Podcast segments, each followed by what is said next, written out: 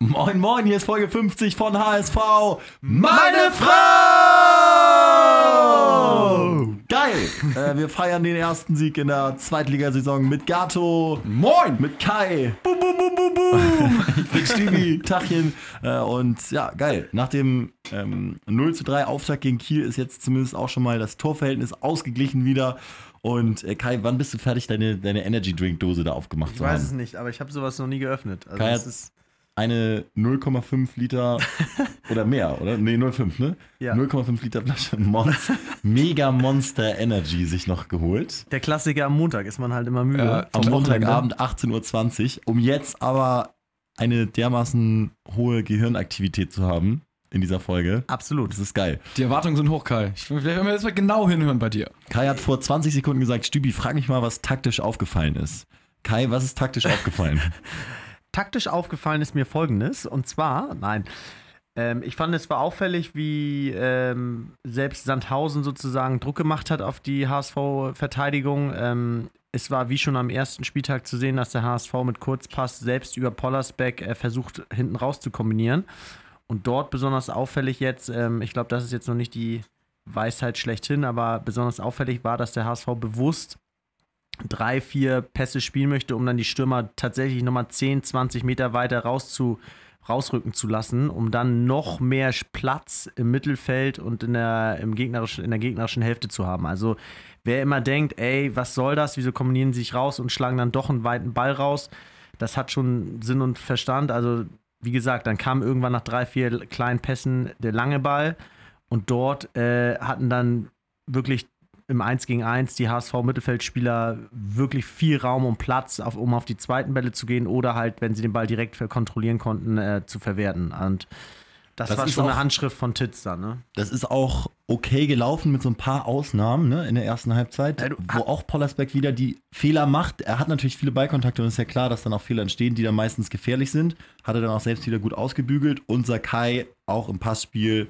nie der Beste gewesen und auch da Klar, also man, man konnte ganz klar sehen, ne? die linke Seite war deutlich stärker als die rechte Seite, ähm, sowohl von den Flanken als auch von der Ballverarbeitung bei dem Kurzpassspiel. Ja, Santos ist Ähm, in dieser Liga dem genau, Rest voraus. überragend. Ne? Ne? Und äh, ja, man muss schon klar erkennen, dass es dann später, als das Führungstor dann kam und auch in der zweiten Halbzeit, als die Messe gelesen war, da hast du dann die Selbstsicherheit. Aber man darf es ihnen auch nicht verübeln, ähm, dass die Verunsicherung da ist, ne? nach so einem Spiel gegen Holstein Kiel.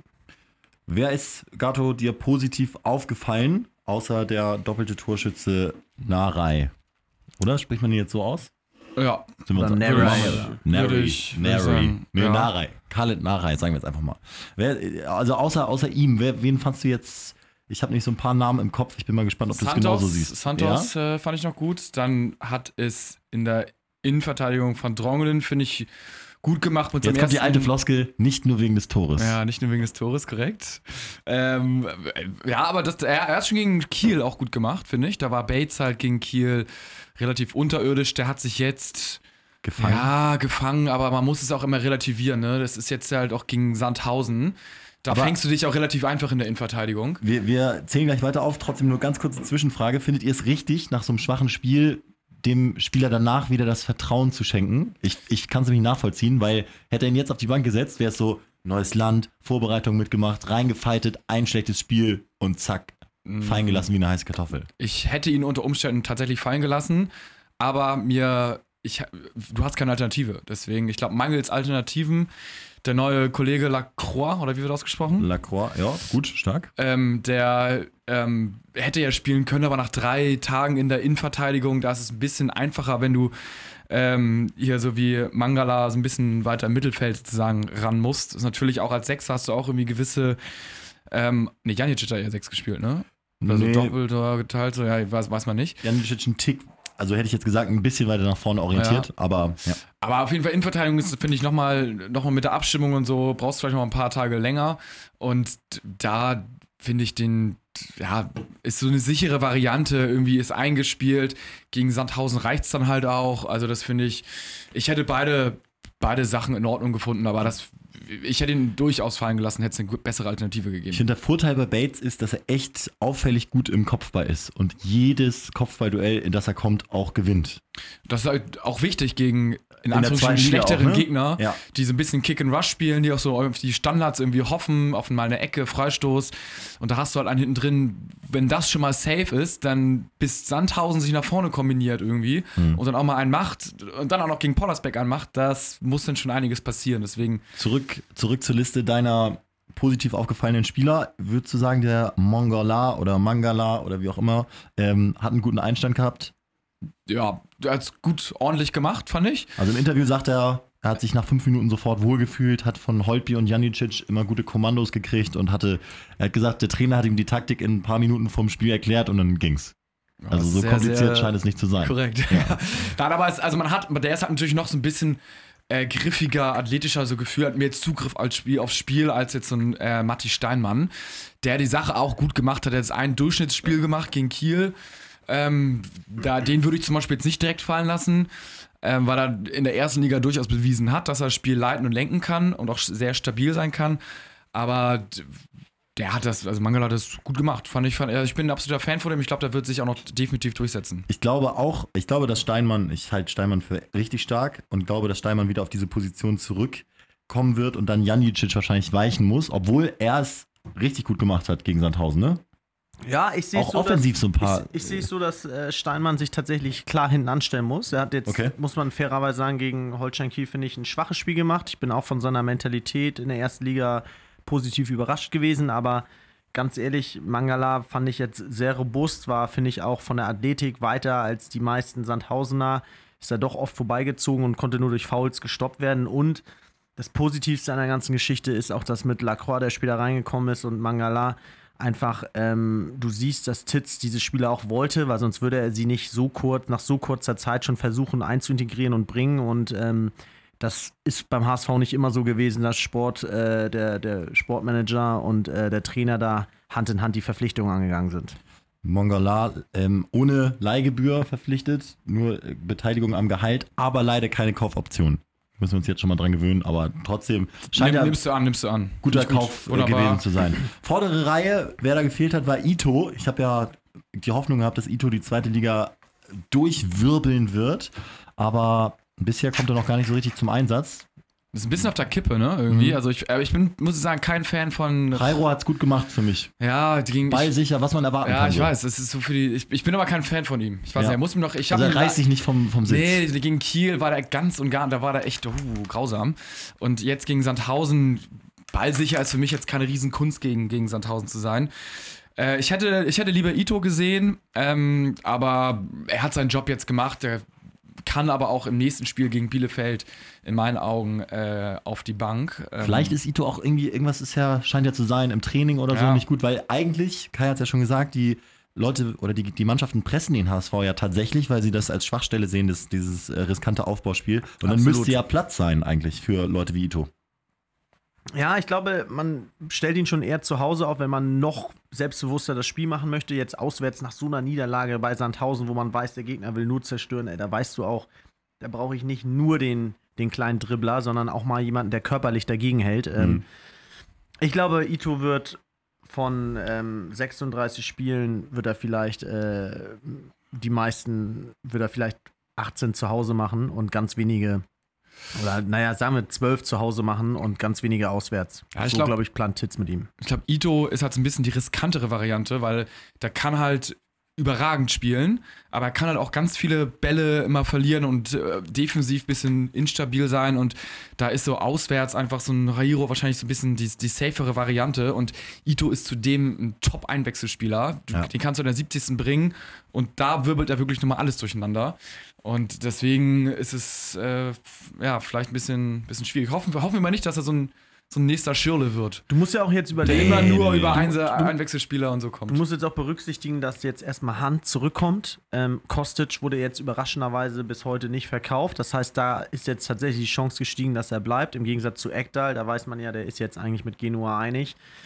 Insofern äh, ist da, wird da eher weniger Platz im Mittelfeld sein als. Aber erfahrungsgemäß gehen dann solche Leute wie Kostic ja doch, ne? Also ich Mhm. kann mir das irgendwie nicht vorstellen. Aber Hand kommt ja trotzdem zurück. Also der wird ja spielen als Kapitän. Ja, ja, gut, klar. Ich, ich wollte jetzt nur mal ganz kurz auf Kostic zu sprechen kommen. Es wäre furchtbar, wenn der jetzt bleibt. Ja. nach, dem ganzen, nach dem ganzen Theater. Aber hat es auch schon gegeben. Han war ja auch schon mal fast weg Mhm. und ist jetzt Kapitän. Also äh, mal schauen, wie sich das entwickelt. Ja, aber Han kommt dann zurück. Und wer müsste dann da aus der Reihe weichen? Lasogga macht ja dieses eine Kopfballtor, was leider dann noch zurecht abseits war, macht er ja richtig stark. Da kriegt er noch einen Schubser vorher und macht ihn trotzdem souverän ins lange Eck. Da siehst du dann die, die Lasogga-Qualität. Ja, aber die siehst du halt auch genau einmal in 90 Minuten. Ähm, ich, ich fand, er, er hatte. macht er auch fast einen rein, ne? Er, er, hat, er, er ja. hat sehr wenige, sehr wenige positive Aktionen gemacht, die man sofort erkennen kann. Er hat viel Freiräume gezogen, viel geblockt, viel abgestreift und so weiter und so fort. Also sehr mannschaftsdienlich agiert vorne. Aber von einem Lasogga erwarte ich auch mehr, Er, ehrlich er gesagt. provoziert noch, muss man ihm zugutehalten, das 3-0, indem er den Torwart, indem er durchläuft.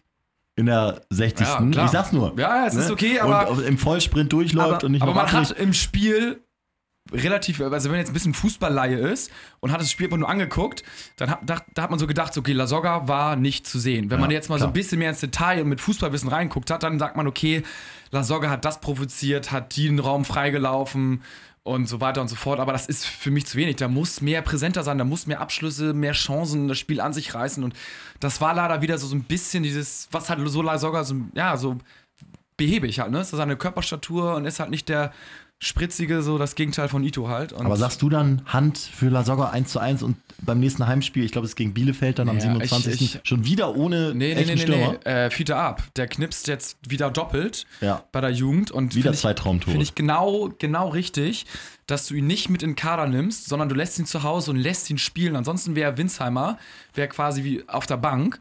Aber jetzt hat ja Ab, obwohl er noch nicht im Kader war, hat er trotzdem Vorteil gegenüber Winsheimer, weil er voll im Saft ist, hat zwei Spiele gemacht, drei Tore geschossen und ähm, den musst du jetzt eigentlich bringen, weil er hat so viel Selbstvertrauen.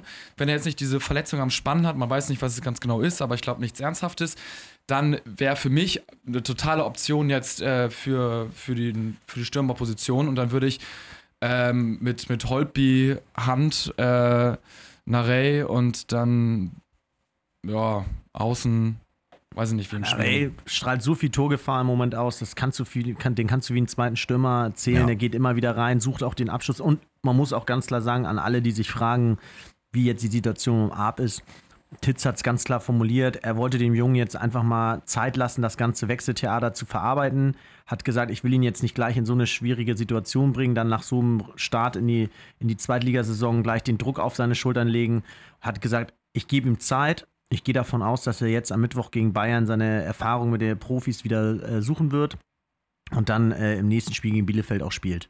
Es ist auch eigentlich geil, ihm das Gefühl jetzt wiederzugeben, wie man knipst, ne? Weil er ja nach dem guten Start auch eine, mega Durststrecke hatte und er braucht das wahrscheinlich auch, einfach dann Tore zu machen. Und für welche Mannschaft ist nicht egal, aber es, vielleicht ist es dann im Nachhinein ein guter Weg gewesen und man kann ihn dann wieder integrieren. Okay, aber trotzdem, irgendeiner muss ja raus aus der ähm, Reihe. Ich vermute. Jairo. Dass, du den so gar nicht magst. Nee, ich, ich finde den echt, ich den, ich finde echt gut. nicht so geil und der bringt einen, der bringt einen irgendwie nicht voran. Das könnte mein neuer Eckdal werden, sage ich euch jetzt schon mal. Ich finde, den, also der macht kaum Fehler, wird auch noch, wird auch noch Tore auflegen, wird noch Tore machen, glaube ich. Super Abschluss, ist auch erst 25 und Spanier sind immer gut. Ja, Ich glaube auch, nee. dass die Spieler, die jetzt auf dem Spielfeld standen, echt so ein bisschen Selbstvertrauen tanken konnten, weil so ein, so ein Sieg, äh, so ist es einfach. Da kommst du wieder leicht aus dem Tief raus, bist wieder positiv gestimmt. Abläufe haben funktioniert. Nicht in den ersten 15 Minuten, aber dann in, den Rest, in der restlichen Spielzeit. Das bringt alles viel. Ich finde es jetzt auch schwer, viel zu wechseln. Die Mannschaft hat das so ganz gut gemacht. Auf der anderen Seite muss ich auch ganz ehrlich sagen, äh, Sandhausen wird für mich ganz klar absteigen und äh, die schwächste Mannschaft der zweiten Liga sein. Also was Ja. ich da gesehen habe, das ist Rollstuhlfußball gewesen in meinen Augen. Also es ist wirklich dann. Aber trotzdem, also Punkte sind Punkte und zehn am Ende genauso wie die Punkte gegen Köln und äh, St. Pauli, die wir einfahren werden. Insofern ähm, Aber- ein Schritt nach vorn. Aber wir haben ja im Prinzip, sagen ja auch alle, ähnlich gespielt wie gegen Kiel. Aber gegen Kiel. Eher also- sogar eher ein Tick schlechter für mich.